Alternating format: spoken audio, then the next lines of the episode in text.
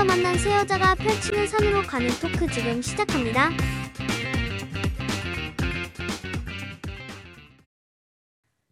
안녕하세요. 진짜 오랜만에 뵙는 것 같아요. 그러니까요. 저희가 변명 아닌 변명을 좀 드리자면, 네, 두 대학원생들끼리 궁금이님이 남미 가 계신 동안 산 232번지를 좀 꾸려나가느라 종강한다고 네, 조금 잠적했다가 다시 돌아왔습니다. 앞으로는 네, 좀 더 꾸준히 올려보도록 노력을 하겠고요. 저희 오늘 어디 와 있나요? 한번 소개 좀 해주실 수 있나요, 깔깔이님? 아, 저희는 지금 삼성역에 있는 구글 음. 스타트업 캠퍼스에 와 있습니다. 구글 스타트업 캠퍼스에서 팟캐스트 녹음을 할 수 있는 공간을 무료로 대여해줘가지고 저희가 처음으로 이용을 해봤는데요. 팟캐스트 녹음만 할 수 있는 게 아니라 영상 촬영도 할 수 있고 편집도 할 수 있는 공간인 것 같아서 굉장히 크고 좋은 공간인 것 같아요. 진짜 저는 이, 이걸 뭐라 그러죠? 오디오 만지는 기계? 네. 아, 네, 명칭을 까먹었는데 저도, 저도. 네. 이거 진짜 오랜만에 만져보는데 어 또막 엄청 설레더라고요. 음. 또 기계 덕후잖아요. 막 아, 맞네요. 어, 네, 너무 설레요 지금. 주변에 제가 가지지 않은 장비들이 많아서 맞아요. 장비들로 둘러싸여 있습니다, 지금. 음, 네, 좋은 장비들과 이 좋은 공간에서 한번 재밌게 실화 찍어보도록 하겠습니다. 와. 그리고 이번이 저희가 처음으로 두 명이서 진행을 해보는 화여서 어떻게 될지 더 기대가 되는 것 같아요. 맞아요. 세 명이서 찍을 때랑 게스트 모실 때랑 또 케미가 다르다 이런 피드백을 많이 들었었는데 저희 둘이 찍으면 또 어떨지 그러니까요. 네, 또 뭐 궁금이 오시면 저희 세 명이서 두 명씩의 조합을 또 되게 많이 창출해낼 수 있잖아요. 어 맞아요, 맞아요, 네. 맞아요. 한번 좀 여러 조합으로 어떤 케미가 제일 좋은지 확인해 보도록 하겠습니다. 근데 그 두 명 케미 좋으면 한 명 아웃되나요? 모르죠. 편집실에 짱 박혀 있을 수도 있죠. 너무하네요. 아, 저는 매우 단 단호해서 이런 어. 측면에서 quality를 높이기 위해. 아, 네 이러고 제가 짱 박혀 있을 수도 있으니까 뭐. 아 근데 편집 잘하시니까 어. 어, 짱 박혀져 있으셔도 저- 아 그때 가서 이 장면이 편집될 수도 있어요. 아, 네. 맞아. 저희 그럼 근황 토크부터 한번 시작해 볼까요? 아, 네. 저 먼저 시작을 하자면 저는 우선 총강을 했습니다. 예. 와, 저도 종강했어요. 아, 축하드려요. 축하드려요, 깔깔이님. 저는 종, 종강을 한 지 한 일주일 됐고 그 사이에 바로 어제 일요일에 그 저번에 말씀드렸던 20대 장례식 을 성대하게 치르고 왔습니다. 와 진짜 너무 행사 후기가 궁금했어요. 음, 저희가 한 30명 정도 인원을 모집을 하는 것을 목표로 했었는데 그 정도 정말 모였었고 음. 다들 20대 때 가장 찬란했던 순간들 사진도 잘 보내주시고 해서 전시도 잘 했고 저희가 막 짤 이런 거 그냥 사진만 주고 자막 있잖아요. 네네. 거기에 뭐가 들어가는지 오. 막 이런 거 맞추고 약간 약간- 밈 맞추기 아, 네, 와- 이런 건가요? 저희가 음. 20대 때 유행했던 밈 아. 맞추기 이런 거를 하거나 아니면은 요새 혜미리예채파 아시나요? 아, 네 알아요, 알아요. 거기서 노래 맞히기를 이렇게 가사를 읊어준다거나 음. 아니면은 안무 동작을 말로 설명해주면서 그 노래를 맞추게 하더라고요. 오. 그래서 그런 것들이 굉장히 반응이 좋았고 음. 그리고 이제 그런 간단한 ice breaking 하면서 되게 많이 친해져서 그 다음에 이제 좀 각자 20대를 어떻게 보냈는지를 진솔하게 얘기하는 거를 다들 deep하게 잘 얘기한 것 같고 그래서 원래는 9시까지 저희 프로그램을 운영하는 계획이었는데 사람들이 일요일인데도 월요일에 다 출근을 안 하는지 출근을 하는 사람들도 한 3시 반까지 놀다 가가지고 와 체력이 대단하네요. 그러니까요. 그래서 20대 마지막 맞나요? 진짜 마지막이라 생각하고 불태우는 것 같았어요. 어. 네. 근데 온 사람들도 되게 다 좋고 그냥 되게 좋았어요. 음. 20대 가장 찬란했던 순간 깔깔이님은 뭐 하셨어요? 아 저는 좀 감동 포인트인데 어, 기대하고 있겠습니다. 그 찬란이라는 단어를 검색해 보니까 수많은 불빛이 빛나는 거 어. 라는 의미가 있더라고요. 그래서 아 이게 저라는 불빛만 혼자 빛났으면은 그거는 음. 찬란했던 순간이 아니고 같이 빛났을 때가 약간 찬란이라는 정의에 좀 더 부합하지 않을까 어머 하는 굉장히 대학원생의 벌써 감동받고 있어요. 어떻게?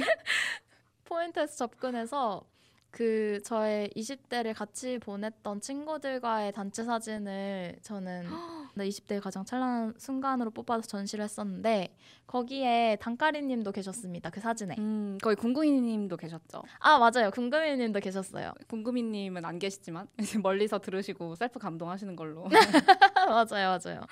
어, 영광입니다. 그 사진을 가지고 가셨다니. 아, 네, 제가 그 여러 친구들과 찍은 사진들 중에서 굳이 궁금이님과 단카리님이 같이 찍은 사진을 넣고 싶어가지고 그 사진을 골라서 어, 전시를 했어요. 여기서 말씀하시려고 그 사진 고르신 거 아니죠? 생색 내려고 그러니까 매화 생색. 아, 좀 인정해 드립니다. 네. 좋은 네. 음, 일하였어요. 네. 음. 그래가지고 되게 좋았고 강아지 랑 음. 20대를 함께 보냈다 해서 강아지 사진 보내주신 어. 분도 오, 은근히 여러 명. 있으셨고. 음. 네, 아무래도 여행 가서 찍은 사진들 많이 보내주셨던 것 같고 음. 아무튼 전시도 구경하는 맛이 되게 있었어요. 어, 진짜. 근데 사실 제가 진행자여서 좀 정신이 없었어서 좀 기억이 혼미한데 네네. 상주 하셨잖아요. 그렇죠? 네네네. 네. 그래서 그 상주 원장도 차고 있었거든요. 너무 디테일이 멋있었던 것 같아요. 네. 식사 메뉴로 육개장 주고 근데 육개장 실제 육개장은 준비하기 어려우니까 육개장 컵라면을 줬어요. 그냥 어, 컨셉으로. 좋네요. 네. 네네. 그래서 사람들이 그거 되게 재밌어했고 음. 그리고 이제 어차피 다들 동년배인데 친해졌으면 좋겠다 해서 반말로 얘기하기로 컨셉을 음. 했는데 사실 이름으로 부르면 반말로 하기 되게 어려워하더라고요. 그래가지고 그냥 별명으로 반말로 불렀는데 어떤 별명을 하면 좋을까 하다가 저희 20대 때 핫했던 뭐 연예인이 됐던 정치인이 됐든 그런 사람들 의 이름 리스트를 뽑아서 음. 나는 솔로에서 그 당시에 뭐 typical한 이름을 그 별명으로 주듯이 저희도 20대 때 좀 풍미했던 이름들을 줬었어요 별명으로. 음. 그래서 되게 좋았던 게 거기에 막 장원영, 차은우 이런 사람들도 있었거든요. 네. 그래서 사람들이 그거 안 걸리려고 그 선착순으로 별명을 뽑는 거였거든요.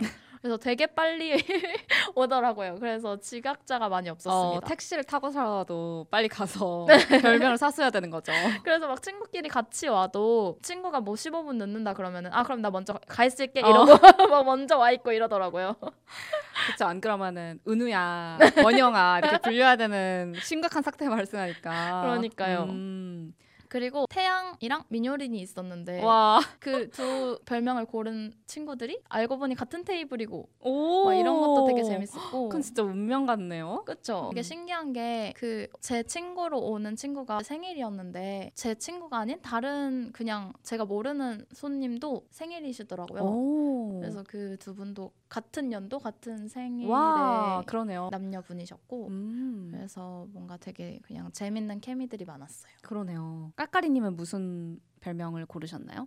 아 그러니까 이게 웃기거나 좀 킹받거나 이런 뇌절 별명들을 막 하다 보니까 어 저는 오은영 박사님 오. 을 골랐는데 근데 이것도 저도 당일에 골라서 좀 아쉬운 게 좀 오은영 박사님의 말투나 이런 것들을 좀 더 연구하고 음. 갔으면은 재밌었지 않았을까 그리고 좀 더 미리 알았으면 고데기도 하고 갔으면 아, 그러네요. 네 좋지 않았을까 하는 그런 아쉬움이 있지만 음. 네 되게 오은영 박사님 이라고 하니까 그냥 대충 금쪽이들이라고 부르면은 다들 좋아하더라고요 어.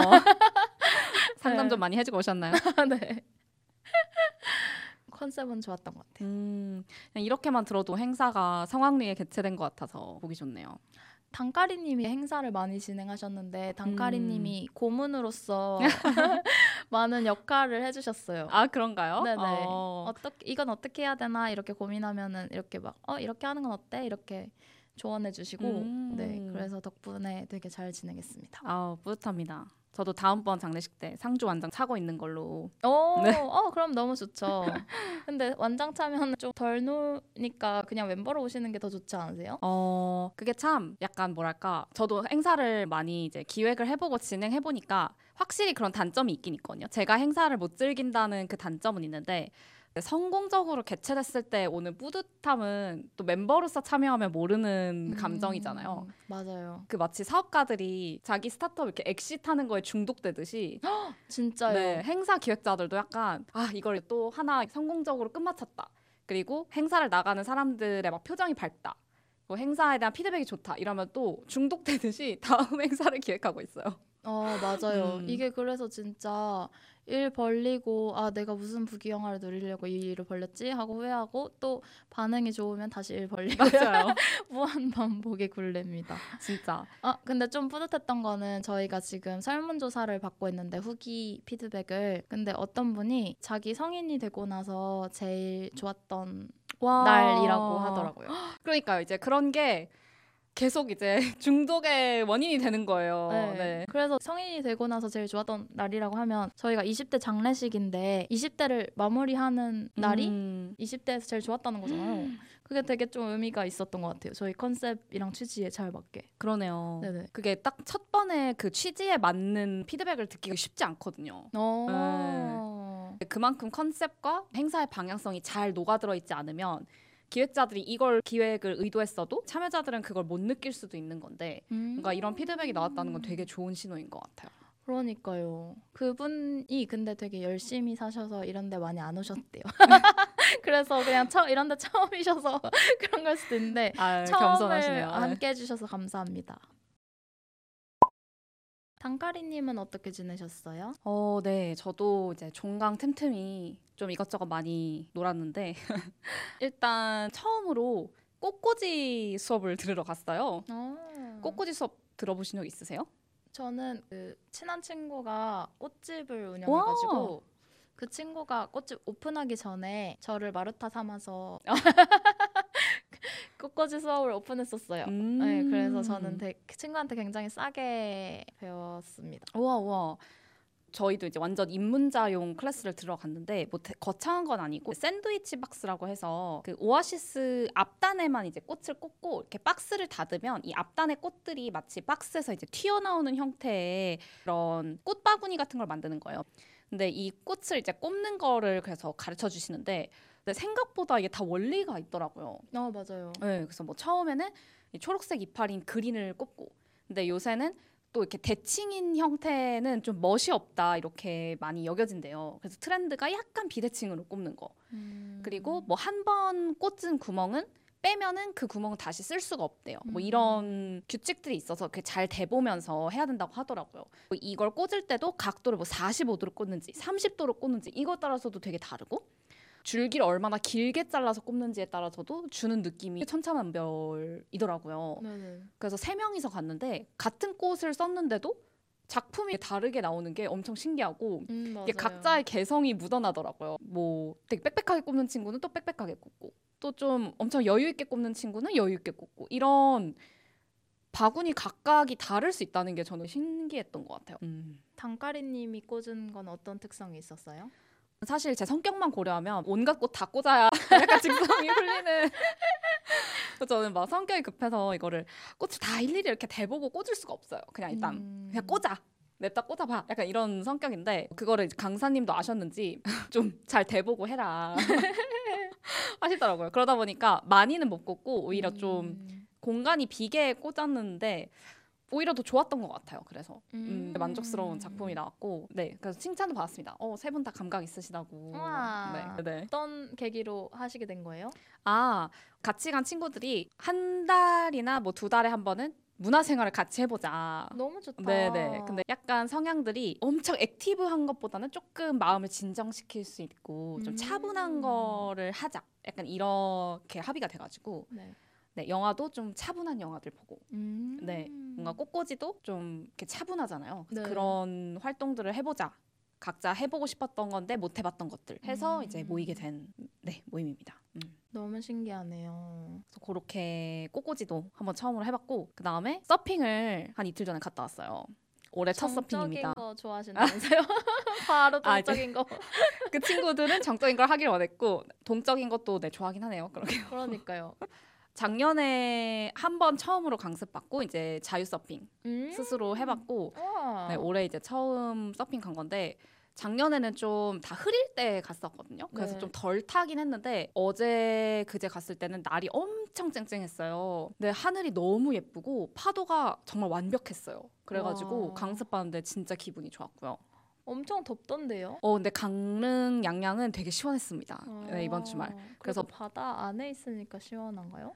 바다 안에 있어도 시원했고 아 물론 이제 해가 좀 쨍쨍할 땐 덥긴 했는데 음. 밤 되니까 진짜 춥더라고요. 어. 그래서 최고 기온이 25도였어요 주말에. 네. 음. 어. 그래서 엄청 습하지도 않고 어, 바다에 수트 입고 들어가도 어쨌건 바닷물은 차니까 음. 시원하게 네, 잘 즐기다 왔습니다. 서핑 잘하실 것 같아요. 저요? 어 그냥 평타는 칩니다. 오. 근데 이제 강사님이 밀어주시면 네. 한 절반 이상의 성공률로 쓰긴 서요. 네. 근데 문제는 강사님이 없으면 하나도 못 선다. 음, 음. 그거는 원래 비기너는 다 그런 거 아니에요? 그렇다고 하더라고요. 네. 이 파도 잡이가 진짜 쉽지 않은 것 같고 음. 혼자 파도를 타면 진짜 기분이 좋을 것 같다 이런 생각을 많이 했던 것 같아요. 음. 이제 같이 갔던 그 친구들이 저희가 아홉 명이서 갔는데 와 사실 이렇게 단체로 여행 가기가 쉽지 않잖아요. 진짜 인싸세요 단가리님. 어 은근 네 은근 인싸죠. 은근 음. 아니고 대놓고 인싸예요. 그런가요? 친구가 엄청 많아요. 근데 그래도 약간 좁고 깊은 인간관계를 추구한다고 저는 생각하긴 하는데 넓고 깊은 것 같은데요. 아 넓고 깊나요? 네. 어, 더 부지런히 살아야겠고. 제가 이렇게 단체로 여행 가는 경우가 많진 않거든요. 그렇죠. 근데 이렇게 단체로 가면 약간 가족 같은 vibe가 나요. 음. 그래서 옛날에 한 7, 8년 전인가? 같이 한 일곱 명이서 태국 여행을 간 적이 있는데 와. 어, 그때도 막 이제 루프탑 바에 엄청 더운 날이었는데 다들 정장을 입고 갔어요. 사진을 찍어야 된다며. oh my god. 근데 진짜 사진을 찍을 때 너무 가족 사진 같은 거예요. 음. 어제도 저희 막 노래방 기계 있는 펜션을 빌렸거든요. 네네. 근데 이제 어 뭐 누구 큰아버지 노래 부르신다. 저희가 막 이렇게 농담하고 막 옆에서 아 옆에 이모가 막 자꾸 악플 단다. 막 이런 얘기하고. 네, 그렇게 가족 같은 어, 분위기가 자아내진다는 게 엄청 신기했던 것 같아요. 음. 단카리님은 어떤 가족 구성원이에요? 어, 저에 대해서 아무도 코멘트하지 않던데요. 아, 진짜요? 아직 모르겠습니다. 아 왠지 장녀일 것 같은. 네. 장녀. 어 장녀일 수도 있을 것 네, 같네요. K 음. 장녀. 오늘 이야기 주제랑도 관련이 있잖아요. 그쵸. 네네. 실제로 K 장녀시잖아요. 네네, 네네. 실제로 K 장녀. 근데 약간 모르겠네요. 또그 모임에 가서는 좀 음, 큰 고모? 묘합니다. 네네. 음. 마지막 근황이자 저희 이제 주제로 약간 넘어가 보자면 깔깔이님과 제가 또 영화 메이트잖아요. 그 무려 인어공주와 엘리멘탈을 보고 왔습니다. 네, 진짜 종강하자마자 일주일 새에 두 편을 봤어요. 어, 둘 중에 이제 엘리멘탈을 가지고 오늘 얘기를 해보긴 할 텐데 그거 전에 인어공주 짧게 평가 한번 해보시겠어요? 아, 저는 좀 피곤한 날이기도 했는데 인어공주 생각보다 재미가 없어가지고 중간 중간에 졸았고 마지막 엔딩 때는 그냥 완전 자버렸고 어 그냥 좀 아쉬움이 컸던 것 같은데 그게 뭔가 캐스팅의 잘못이라기보다는 애니메이션을 실사화한 그 메리트가 하나도 없는? 뭔가 왜 실사화를 했지? 이런 생각이 드는 작품이어서 별로 재미없었던 것 같아요. 음, 음, 맞아요. 뭔가 저도 캐스팅은 생각보다는 어색하진 않았는데 그 연출이 약간 문제였던 것 같다 이런 생각이 되게 많이 들었고 네. 오히려 좀 더 각색을 했다면 정말 실사화한 의미가 있었을 수도 있는데 너무 원작을 따라갔던 게 좀 패착의 원인이 되지 않았나 네, 하고 동감했습니다. 음. 아무튼 그래서 여러모로 아쉬웠던 맞아요. 영화였습니다. 그 제 생각에는 저희가 엘리멘탈을 먼저 봤는데 이 엘리멘탈이 너무 충격적으로 재밌고 감동적이어서 그 뒤에 인어공주가 거의 들어오지 않았던 것 같아요 머릿속에. 음. 그래서 더 아쉬웠던 게 인어공주 말고 엘리멘탈을 두 번 볼 걸. 깔깔이님이 나오시자마자 그 얘기 하시더라고요. 아 시간이 아까워. 엘리멘탈 한 번 더 볼 수 있었는데. 진짜. 그렇습니다. 그럼 저희 대망의 엘리멘탈 얘기로 넘어가 볼까요?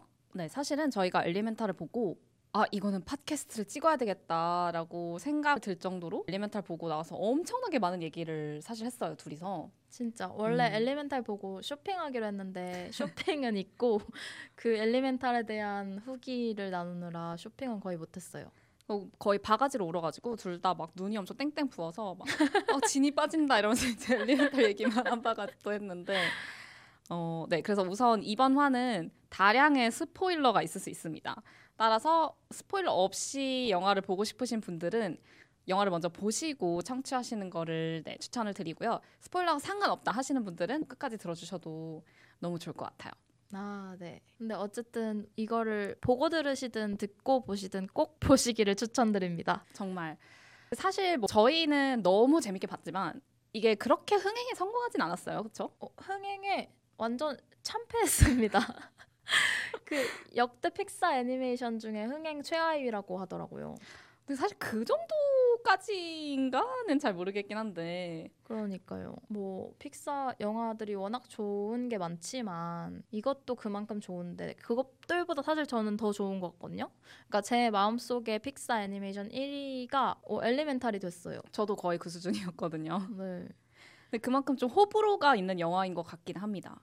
네, 평점을 봐도 엄청 좋게 본 사람 엄청 좋게 보고 엄청 별로로 본 사람 엄청 별로라고 음... 하더라고요. 왜 흥행에 참패했다고 얘기들을 하던가요? 좀 납득이 안 돼가지고 다른 음. 사람들 글을 읽어봤는데 좀 스토리가 너무 뻔하다? 음, 왜냐면은 그냥 불과 물의 사랑 이야기니까 너무 다른 두 사람이 만나서 사랑에 빠지는 컨셉 자체가 좀 클리셰라는 말이 있었고 근데 사실은 제가 생각하기에는 저희는 뭐 고대 그리스 서사시부터 시작해서 굉장히 많은 이야기들이 이미 나올 대로 나왔고 완전히 새로운 이야기가 나오기는 어렵고 이 기존의 이야기를 어떻게 변주하느냐가 차이인 것 같은데 그런 의미에서 저는 굉장히 클리셰적인 내용을 그잘 변주했다고 생각했거든요. 음. 근데 사람들이 느끼기에는 그렇지 않았나 봐요. 어, 새로운 걸 좀 추구하신다면 약간 그러셨을 수도 있긴 있겠네요. 어, 근데 저는 그 스토리뿐만 아니라 연출이나 세계관이나 이런 모든 것들이 되게 새롭게 느껴지긴 했었어서 음.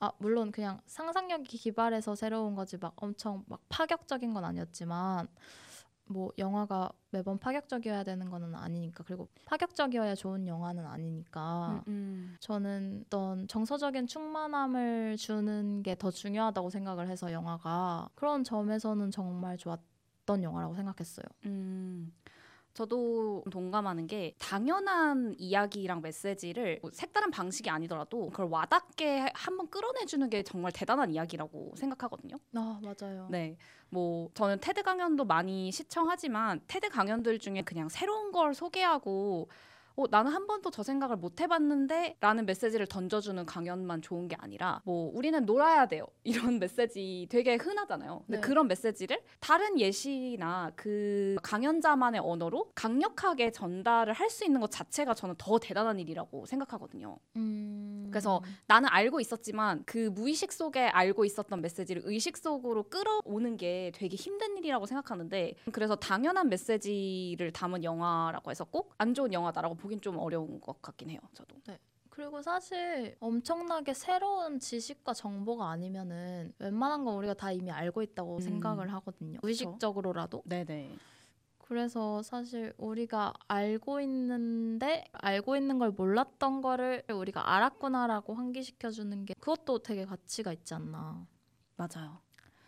사실 소울하고 인사이드 아웃하고도 약간 결이 비슷하다고 많이들 얘기를 하는데 네. 소울도 뭐 일상에 잊고 있었던 행복함을 찾자 상기하자라든지 뭐 인사이드 아웃 같은 경우에는 성격에 관한 얘기인데 공부해 보신 분들은 사실 그 비유가 되게 익숙하실 거긴 하거든요. 그래서 이 소재들도 있는 걸 가지고 뭔가 애니메이션화를 해서 더 강력하게 이 메시지를 증폭시킨 거는 그 기제는 같은 것 같아서 근데 이게 새롭지 않아서 좀 실망스러웠다라고 하는 부분은 저도 엄청 크게 와닿진 않는 것 같아요. 음, 네.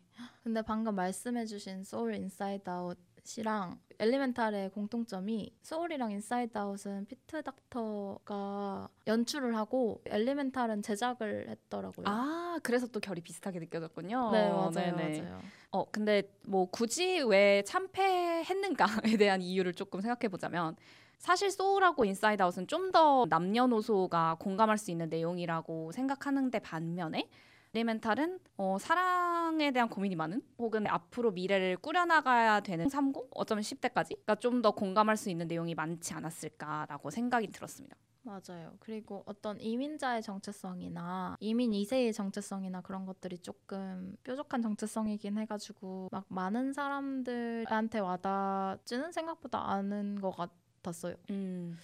또 한국적인 요소를 많이 넣었다고 감독님이 말씀을 해주셨던 것 같은데 그래서 좀 더 국가별 차이도 크게 부각이 됐었을 것 같고 네, 한국에서는 그나마 더 좋은 평가를 많이 받는 것 같아가지고 확실히 한국적인 그런 게 들어간 게 한국인들의 공감 요소를 사지 않았나.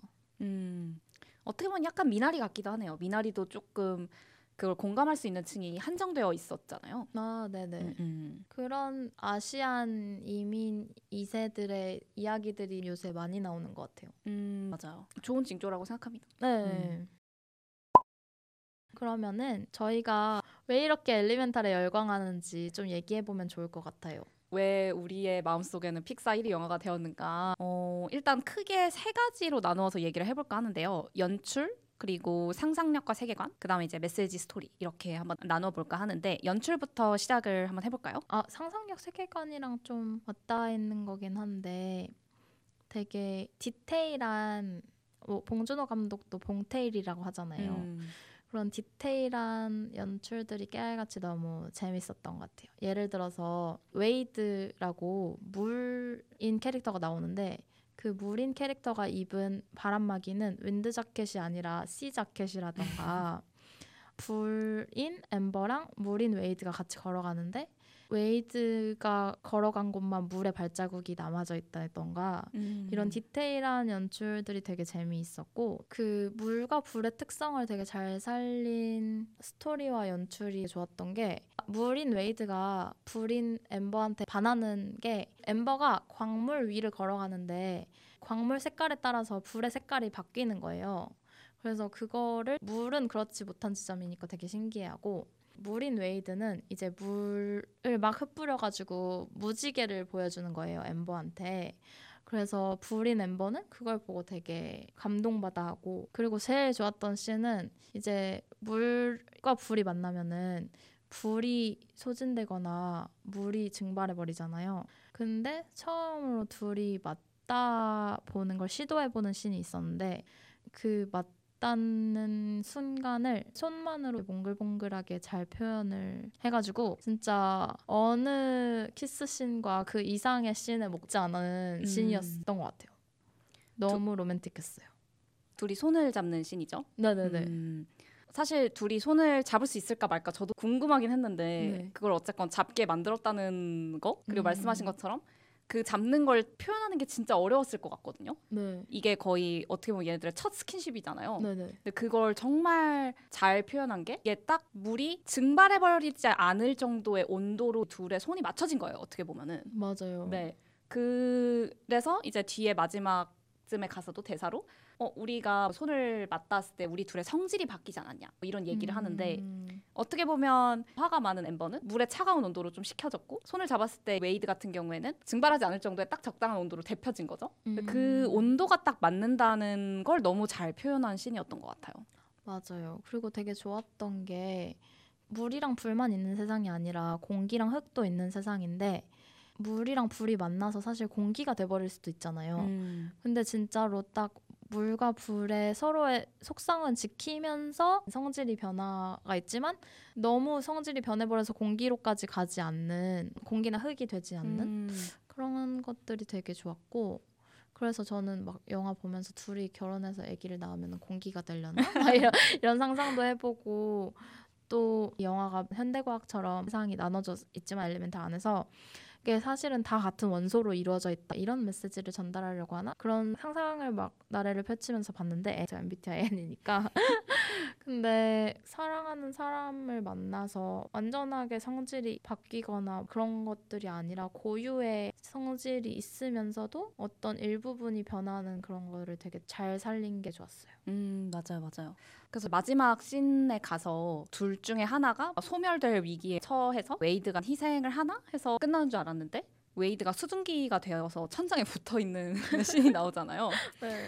어, 그러니까 이게 이 둘은 어떻게 보면 사실 물이 불을 꺼트릴 수도 있는 거고 네. 불이 너무 세면 물이 완전히 증발을 해버릴 수도 있는 건데 어, 어쨌건 웨이드는 수증기가 되어 천장에 붙어 있다가 다시 돌아오잖아요. 네. 딱 그 말씀하신 것처럼 고유의 성질을 지키면서 둘을 소멸시키지 않을 정도의 딱 적정선이 잘 지켜지고 있었다는 게 또 되게 미묘하게 잘 연출이 됐다는 게 신기했던 것 같아요. 음, 그리고 그런 사랑이 그냥 개인적으로 아이디얼하게 여겨져서 그러니까 어떤 사람으로 인해서 내가 180도 변하지 않고 음. 한뭐 2, 30도? 만 변하는 게 어쩌면 사랑이 아닐까 그런 생각이 들었어서 저는 되게 좋았던 것 같아요. 음. 저는 또 하나 되게 인상 깊게 남는 씬이 엠버의 어머님이 이제 사랑점 같은 걸 봐주세요. 근데 이 사랑점을 볼 수 있는 조건이 촛불 두 개를 놓고 이 촛불 각각을 본인이 불 붙이고 이 촛불에서 나오는 향을 가지고 어 이건 사랑의 향이야 이렇게 이제 말씀을 해주시는 건데 이 촛불을 그 엠버와 웨이드 물에 이제 궁합을 봐주기 위해 어머니가 불러서 촛불을 태워봐라 이렇게 말씀하세요. 엠버는 당연히 불이니까 촛불을 태우는데 웨이드는 이제 태울 수가 없잖아요. 그래서 어 이거를 어떻게 태우려나?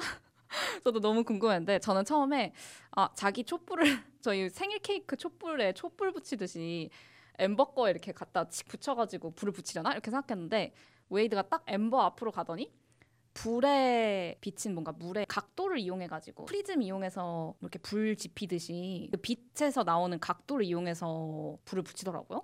저는 그게 너무 신박하다고 생각했거든요. 아, 저는 약간 너무 geeky하다. 너무 과학적이다. 네, 너무 과학적이다. 어, 근데 같은 맥락인 것 같아요. 그러니까 저는 둘이 둘 다 성질을 바꾸지 않으면서 서로가 있기 때문에 웨이드는 자기가 할 수 없는 걸 이뤄낸 거잖아요. 음. 불을 붙일 수 있다는 행위는 물로서는 상상도 못하는 할 수 없는 일인데 네. 그거를 엠버가 있기 때문에 할 수 있었다는 게 저렇게 확 감동 포인트로 다가왔다고 해야 되나? 음, 그렇네요. 사실 그 외에도 좋은 부분이 너무 많았는데 이게 한 번만 봐가지고 학습이 덜 됐어요. 분석이. 하지만 이 신들만으로도 이미 볼 가치는 충분했다. 네. 맞아요. 여기서 표현하고자 하는 사랑이 잘 전달이 되는 느낌이었어요. 저희 그러면은 엘레멘탈의 세계관 상상력에 대해서 좀 더 얘기를 해볼까요? 좋습니다. 저는 애니메이션을 정말 좋아하는 이유가 확실히 현실화했을 때는 표현 못하는 것들을 표현할 수 있잖아요. 그리고 네. 그럼으로써 이제 또 강력하게 전달이 되는 것들이 많은 것 같은데 어떤 어, 상상력이나 세계관적인 부분에서 되게 좋다고 느끼셨어요, 깔깔이님은? 저도 이제 실사화 됐을 때 표현되지 못하는 것들을 표현을 해서 애니메이션을 되게 좋아하는데 이 4원소로 이루어진 세계관 자체도 뭐 물의 성격을 가진 사람이 있고 불의 성격을 가진 사람이 있고 이거를 실사화로 표현을 할 수 있겠지만 그냥 물로 보여주고 불로 보여주면 그게 되게 직관적이잖아요. 음. 그런 것들이 되게 좋았고 그 흙인 어떤 친구가 엠버한테 자꾸 flirting을 하는데 flirting 장인으로 밈이 떠오르더라고요. 아 네, 진짜요? 플러팅 장인 누구가 엠버에게 뭐 고백하는 방법 이런 식으로. 근데 그 흙 친구의 겨드랑이에서 꽃이 피어나서 그 꽃을 꺾어가지고 엠버한테 주면서 향기가 너무 좋다고 flirting 하거든요. 근데 그게 너무 귀엽고 진짜. 물의 특성을 가지고 있으니까 그걸 극대화해서 웨이드는 울보라든지 불의 특성을 가지고 있으니까 엠버는 화가 많다든지 뭐 이런 것들이 되게 typical할 수도 있지만 뭔가 애니메이션이어서 좀 과장돼도 좋은 네, 음. 그런 것들이 되게 좋았던 것 같아요. 음, 그래서 웨이드는 굉장한 울보로 이제 나오는데 네. 깔깔이님과 대화하다가 되게 인상 깊었던 부분이 그 중간에 이제 웨이드 가족들을 만나러 이제 엠버가 가는데 그 친구들이 하는 게임이 서로 누가 먼저 울리냐 이런 게임이에요. 그래서 눈물을 누가 먼저 잘 참을 수 있는가 이런 이제 게임이거든요. 그만큼 가족들이 다 너무 눈물이 많은 특성을 가진 친구들이죠.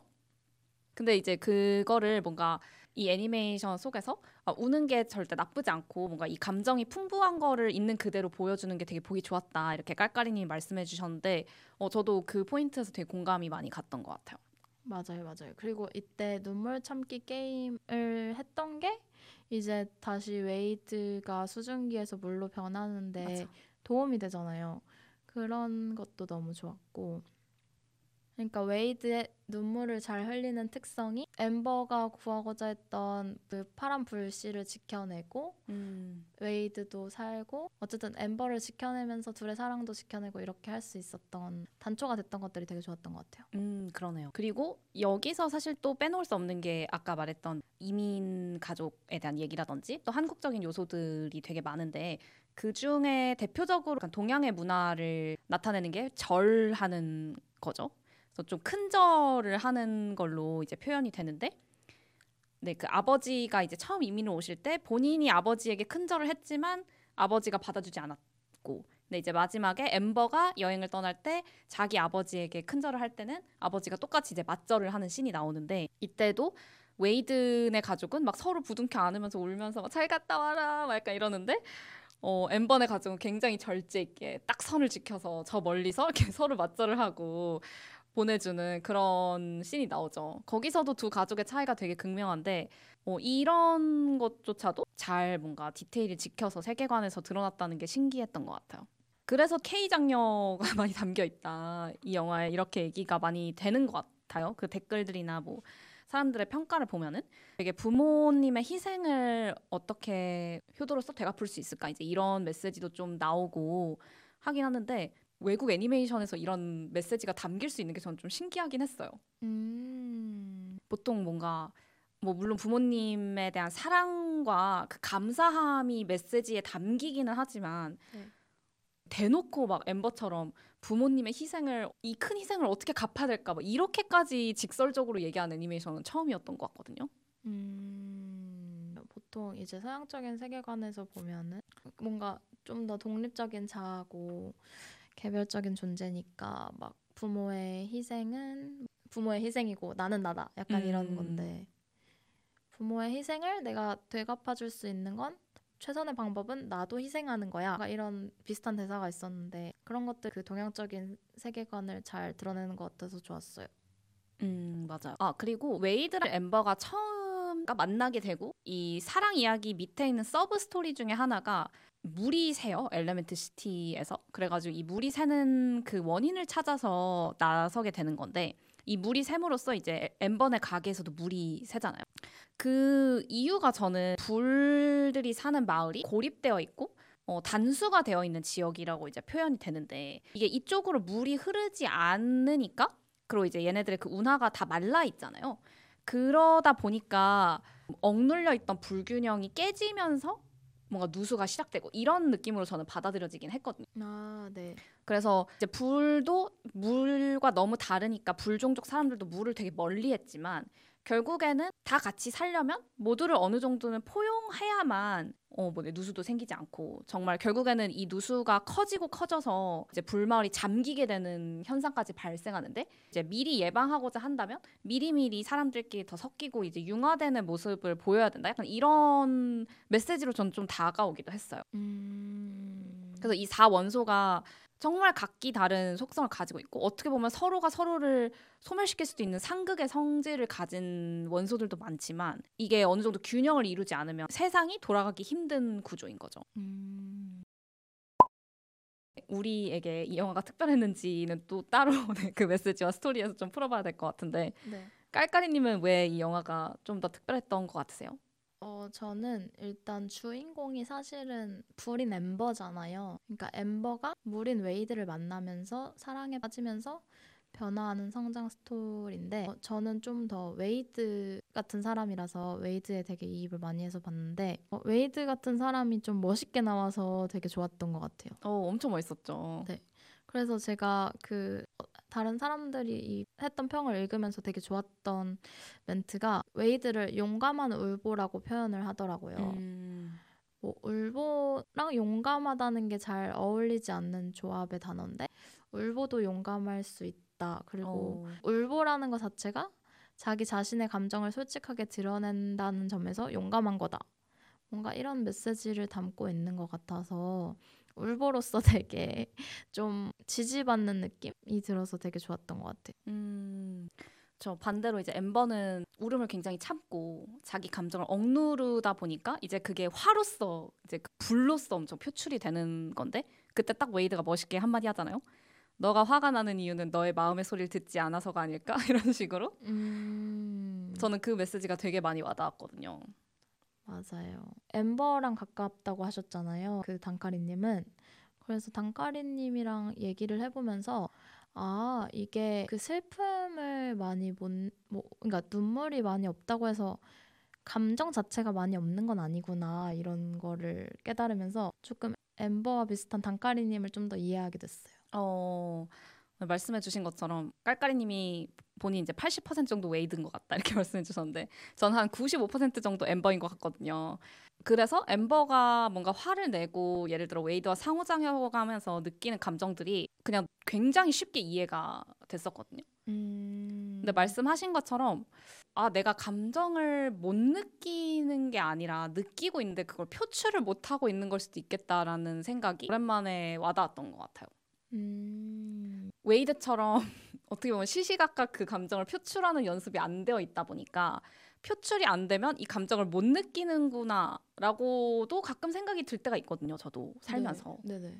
근데 말씀하신 것처럼 다 느끼고 있는 걸 수도 있는 거죠. 음... 그게 근데 이제 물 밑에 있고 이게 뭐 분노라든지 되게 다른 양상으로 표출이 돼서 내가 느끼는 감정은 사실 슬픔이고 뭐 두려움이고 속상함일 수 있는데 그게 분노로 표출되니까 아 난 그냥 너무 화가 많나 보다 이렇게 생각이 들 수도 있는 거고 음... 그런 오해를 좀 하기도 했던 것 같아요.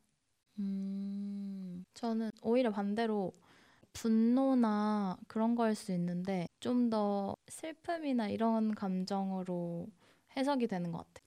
그 슬픔이나 두려움 이런 거를 분노로 해석하게 되는 것처럼 엠버가 웨이드도 분노나 아. 이런 거를 좀 슬픔으로 해석하게 되는 것 같아요. 승화되는군요. 네. 음. 그러니까 분노해야 할 상황에 그러니까 슬프거나 네. 그 엠버도 슬퍼야 할 상황에 분노하거나 약간 이런 거잖아요. 네네 맞아요. 그래서 뭐 인사이드 아웃처럼 controlling하는 감정이 웨이드는 좀 더 슬픔에 가깝고 엠버는 좀더 화에 음. 가깝지 않나. 어 근데 듣고 보니 분노를 표출해 보신 적이 좀 있으세요? 저는 많이 없어서 제가 심리 상담을 받았었는데 그 상담사님이 저희 엄마한테 분노를 표출하는 연습을 많이 시켜달라고 하면서 제가 화를 내면은 박수를 쳐달라고 음. 그렇게 하셨었어요. 그래서 제 생각에 분노를 표출을 많이 안 해봐서 그게 슬픔이라는 감정으로 네. 삐껴서 표출이 되는 것 같아요. 그런 것 같아요. 네. 네. 저는 반대로 슬픔이라는 감정을 대놓고 표출해 본 적이 많이 없어서 그게 분노로 삐껴서 표출이 되는 것 같거든요. 음. 음. 뭔가 짜증이 난다든지 음. 사실은 깊은 그 원인은 슬픔일 수 있는데 음.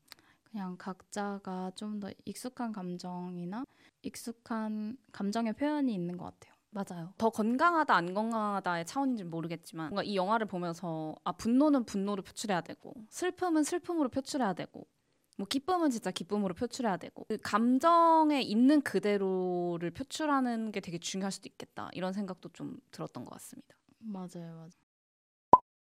그래서 어떻게 보면 왜 이 영화가 좋았는가의 네 번째 요소인 캐릭터로 넘어갈 수 있을 것 같은데 캐릭터와 이제 저희 둘 그리고 뭔가 각자라는 어떤 사람과 저희가 생각하는 어떤 사랑 이런 것들에 대해서 좀 마지막으로 얘기를 나눠볼까 해요. 음, 근데 저희가 약간 왜 각자가 엠버와 웨이드 같은지를 설명을 안 하고 어, 서로가 엠버와 웨이드 같았다 이렇게 얘기를 한 것 같은데 어, 왜 웨이드라고 생각하셨어요 본인이? 어, 저는 일단 뭐 Asian 가족적인 특성만 보면은 그냥 엠버 가족 같은 면이 있고 사실 사람이 다 완벽하게 엠버이거나 웨이드는 아니니까 그쵸. 엠버의 속성도 가지고 있기는 한데 좀 되게 emotional해요. 감정적인 음. 사람이어서 감성적인 사람이어서 웨이드가 왜 엠버를 좋아하고 엠버의 어떤 포인트에 반하고 그런 것들을 이해할 수 있었고 웨이드는 자기는 좀 침잠해 있었는데 빛나는 너를 보면서 다시 일어날 수 있었다 뭔가 그런 식으로 말을 했던 것 같은데 그런 것들이 되게 제가 느끼는 사랑의 감정과 맞닿아 있어서 좀 더 공감이 갔던 것 같아요. 음. 단카리님은 어떤 점에서 엠버 같으세요? 제가 사실 친구들하고 있을 때 별로 화를 표출을 안 하긴 하는데요. 제 생각에 뭐 저번에 나오셨던 분석이님도 동의할 수도 있지만 진짜 은근 집에서 화가 많습니다. 음. 그리고 뭐 가족들에게 화를 표출한다의 의미라기보다는 은근 생각보다 하루에 화가 나 있는 비중이 좀 있는 것 같아요. 네. 근데 어렸을 때에 비해서 굉장히 화가 많이 없어졌는데 어렸을 때는 좀 더 야생마 같고 훨씬 화가 오. 많았던 것 같아요. 제 생각에는. 어렸을 때가 10대 시절 말씀하시는 건가요? 어, 10대는 뭐 저에 대해서 되돌아볼 생각도 거의 많이 못 해가지고 음. 10대까지는 잘 기억이 안 나는데 저는 20대 초만 해도 좀 더 화가 훨씬 많았던 것 같긴 해요. 아. 음, 음. 근데 그게 말씀드린 것처럼 온갖 감정이 그냥 화로 표출되니까 화가 많았던 게 아닌가. 음. 슬픔을 좀 더 슬픔으로 표출하고 네. 뭐 우울감을 우울감으로 표출하고 이러면서 이제 감정이 분산되니까 좀 화가 줄지 않았나? 뭐 이런 생각도 조금 아. 네 들긴 드는데 그래서 처음에 엠버가 이제 웨이드를 만나기 전에 굉장히 그 날것의 불이었잖아요. 좀 옛날에 나를 보는 것 같다 이런 생각이 되게 많이 들었고 근데 그 분노가 웨이드가 말한 것처럼 결국 내 마음의 소리를 내가 들어주지 않아서 막 빨강색 불이 보라색 불이 되고 하는 현상이 발생했던 건데 그거를 저도 되게 최근에서야 깨달았던 것 같아요. 음. 그러면은 어떤 점에서 웨이드가 이상형이세요? 그래서 다른 이제 친구랑 얘기를 하다가 완벽한 비유는 아니지만 웨이드가 굳이 얘기하면 약간 외유 내강인 것 같고 음. 엠버가 약간 외강 내유인 것 같다 이런 얘기를 했거든요. 네. 근데 저는 웨이드 같은 사람이 되고 싶었던 건 맞는데 사실 보면 엠버였고 그리고 외강 내유에 가깝다라는 생각이 되게 많이 들었어요. 음. 어떻게 보면 불이라는 속성 자체가 되게 꺼지기 쉽잖아요. 네. 근데 이제 물은 그 어떤 것이든 될 수 있고 형태가 네. 이제 나중에 비비스테라라는 꽃을 보러 갈 때도 그 공기가 들어간 물 버블 안에 갇혀서 이제 불이 가잖아요. 네.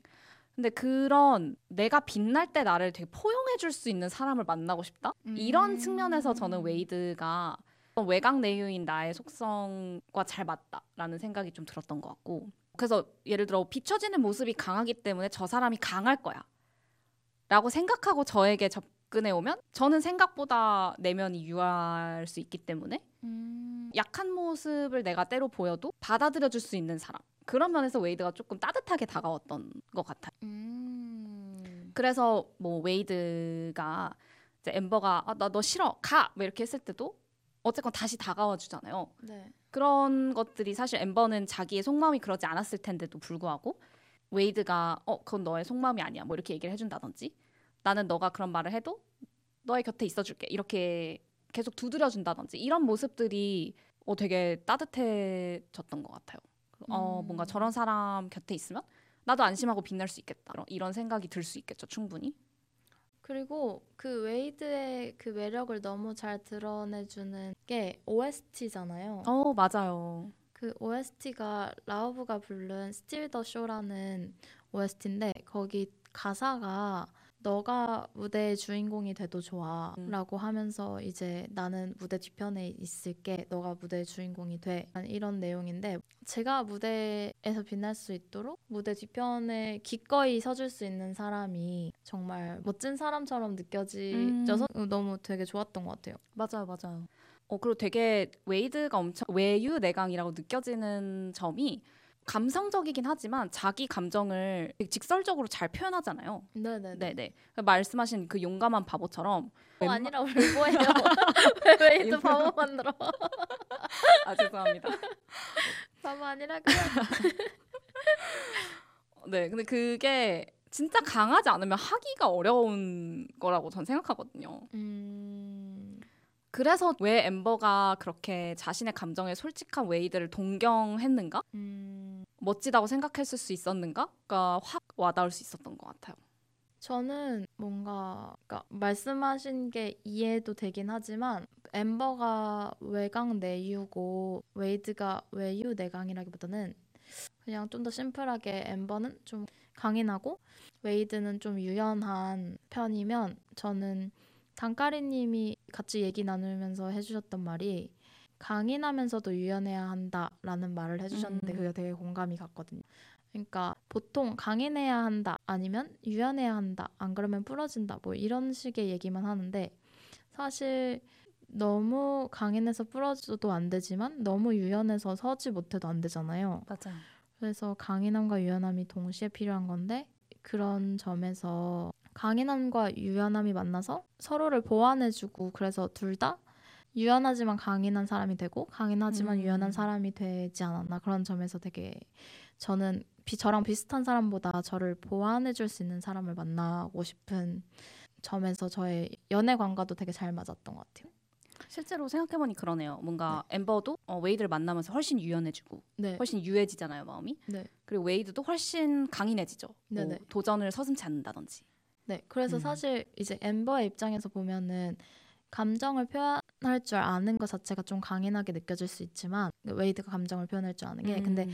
이제 웨이드 입장에서 보면은 아 그냥 물 저거 흙으로 다 못 막고 그냥 포기하자 이러는데도 어떻게든 해보려고 하는 그 강인함이 되게 빛나는 거거든요. 음. 근데 또 모래를 주워 담고 해봤는데 안 됐을 때, 그래서 불이 엄청 의기소침해질 때, 물이 어 그래도 너는 빛나고 멋있었어 이렇게 얘기해 주는 게 불에게 큰 힘이 되거든요. 근데 이게 영화가 물론 이제 웨이드도 당연히 주인공이지만 엠버의 시점에서 서사가 되어 있긴 해서 깔깔이님이 웨이드의 시점에서 얘기해 주시는 게 되게 좋네요. 음, 그런 점에서 생각했을 때 저는 웨이드가 외유 내유처럼 아 그래요? 좀더 어. 느껴졌어요. 네, 네, 그랬어요. 음, 그러게요. 이게 각자가 생각하는 또 그 캐릭터의 뭔가 모습이 또 다르긴 하네요. 네, 그냥 음. 유연 모든 것이 유연한 유연함의 전형? 약간 그런 느낌. 아, 그래도 막판 갈 때는 외곽 내유처럼 보였어요. 아, 그, 아 근데 음. 그건 엠버를 만났기 그쵸, 그쵸. 때문인 것 같아요. 네, 맞아요, 맞아요. 헉, 둘이 진짜 완벽한 짝이네요. 그러게요. 음. 제 웨이드는 어딨죠? 근데 어떻게 생각하세요? 보완해주는 커플이 나은지 아니면 서로 비슷해서 시너지를 낼 수 있는 커플이 나은지. 어, 이거 진짜 사람마다 다른 것 같긴 한데요. 말씀하신 것처럼. 네. 저는 같아서 시너지가 나본 적은 거의 없는 것 같아요. 음. 저는 달라야 시너지가 보통 많이 났던 것 같고. 네.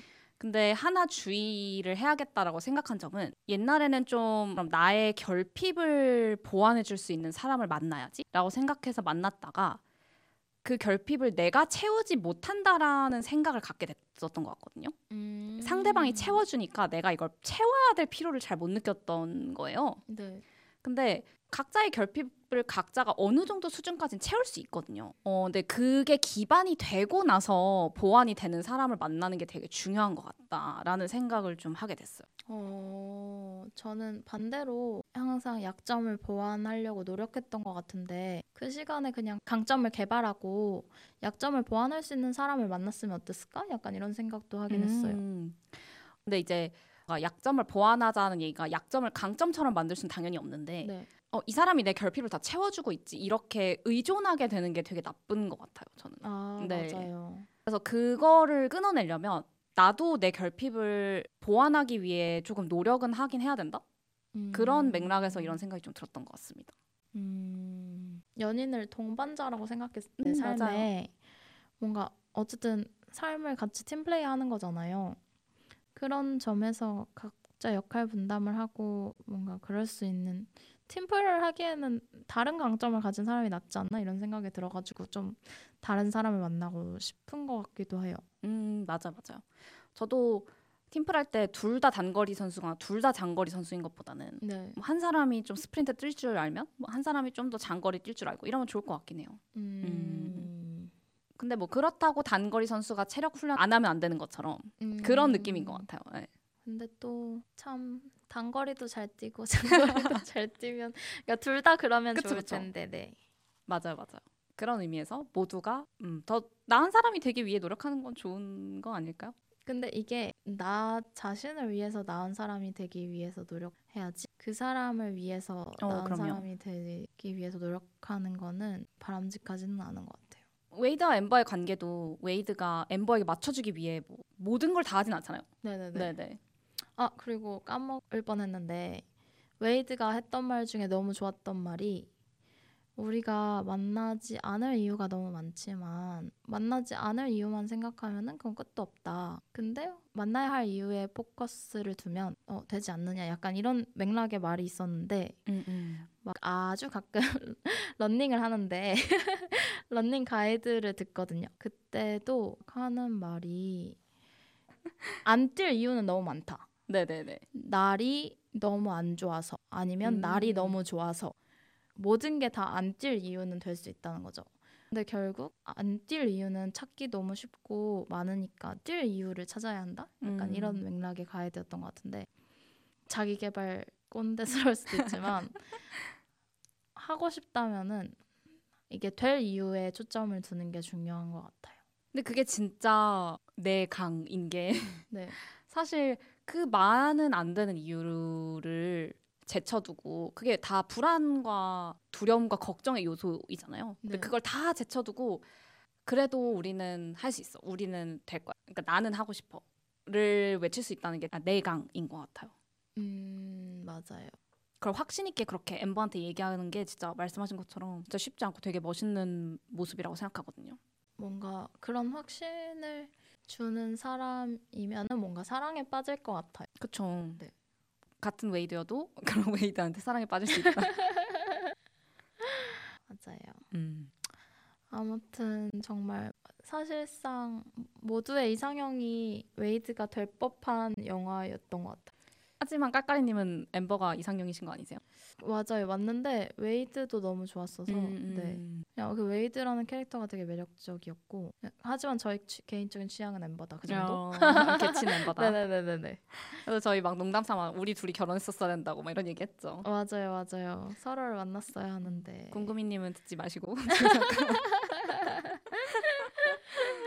참, 어, 뭐 저희가 불 같은 사람이다, 뭐 유연한 사람이다 이런 표현을 되게 많이 쓰긴 하지만 초반에 깔깔이님이 말씀하신 것처럼 모든 사람이 불과 물 사이의 스펙트럼에 있는 거. 그 사이에 나는 어디인가를 생각해보는 게 진짜 재밌는 영화였던 것 같아요.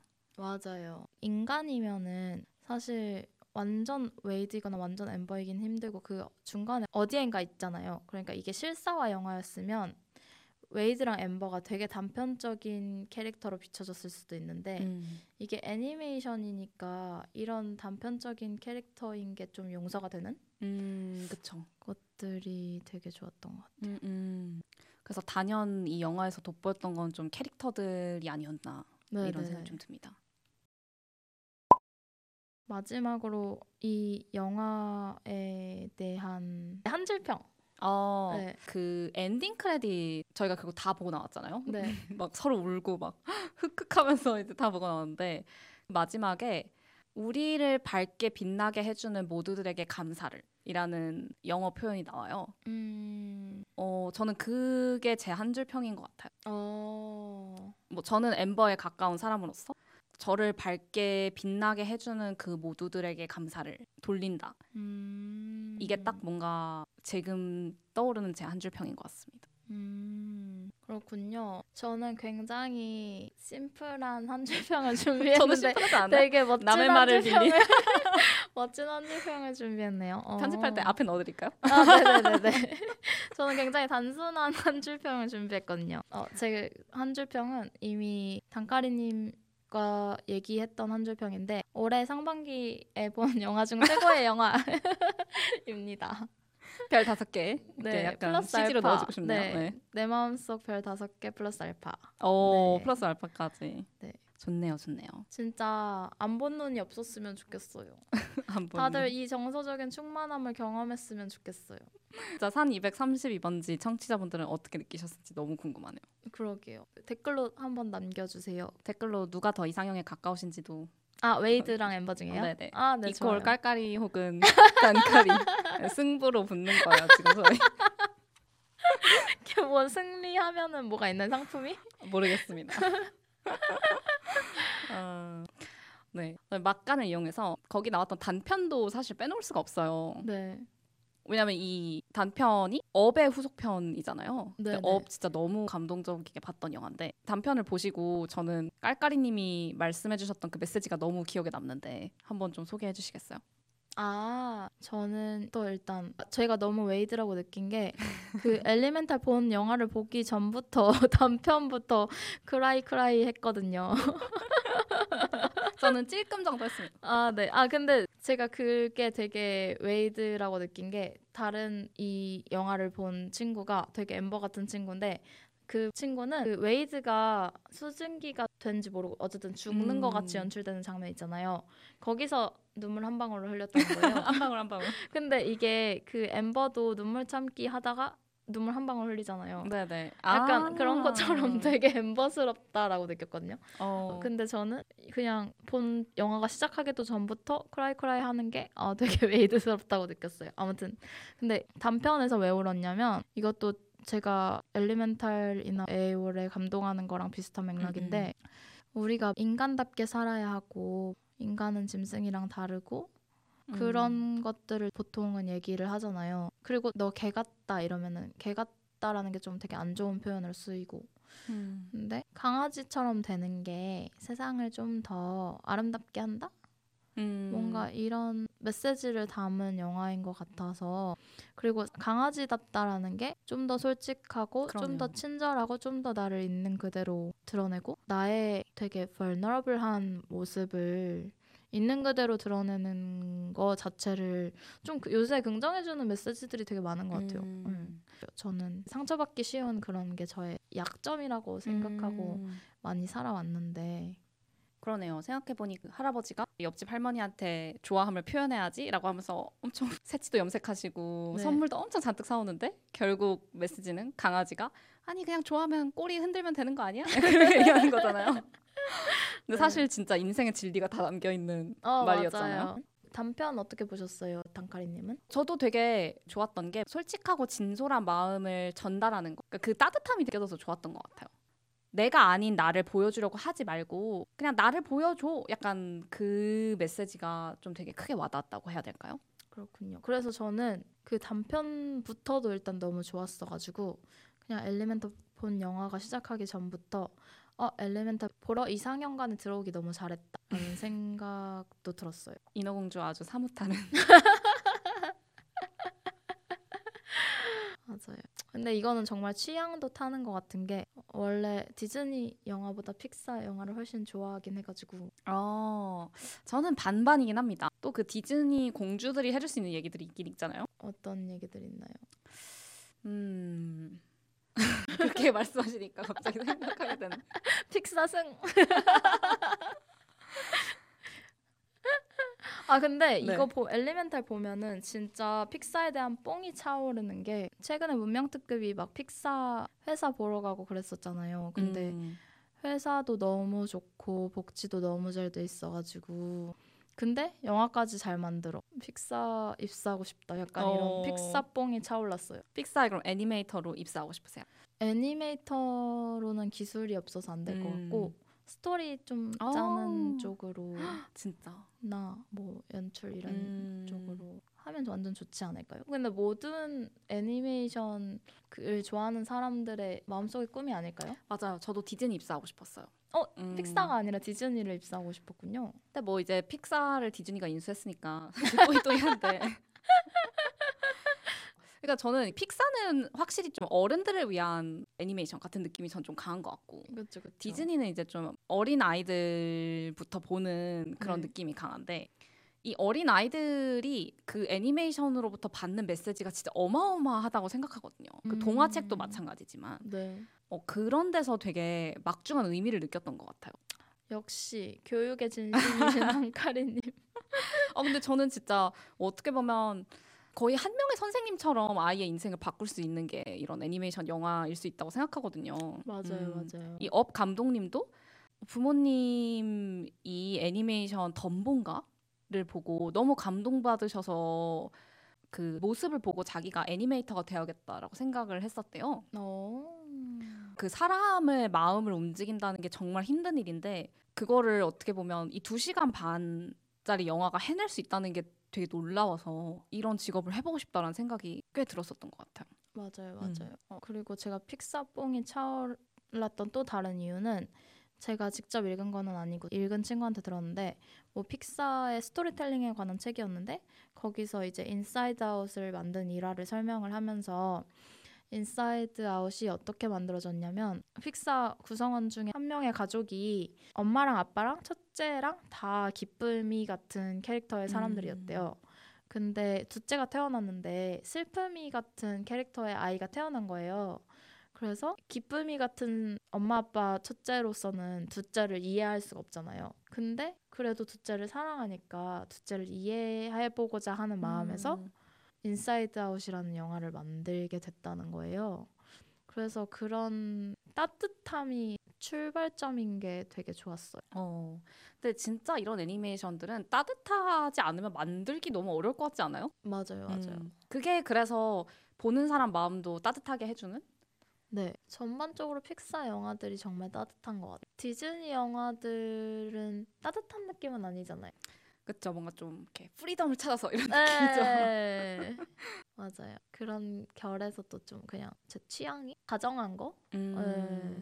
그러게요. 진짜 요새 영화들이 다정함, 친절함, 뭐 솔직함 이런 가치들을 이렇게 높이 보여주는 영화들이 많은 것 같아요. 네네. 세상이 그만큼 흉흉해져서일까요? 그렇게 생각하면 좀 슬프긴 하지만 음, 영화인으로서는 좀 따뜻해져서 좋긴 한데. 아 맞아요. 네.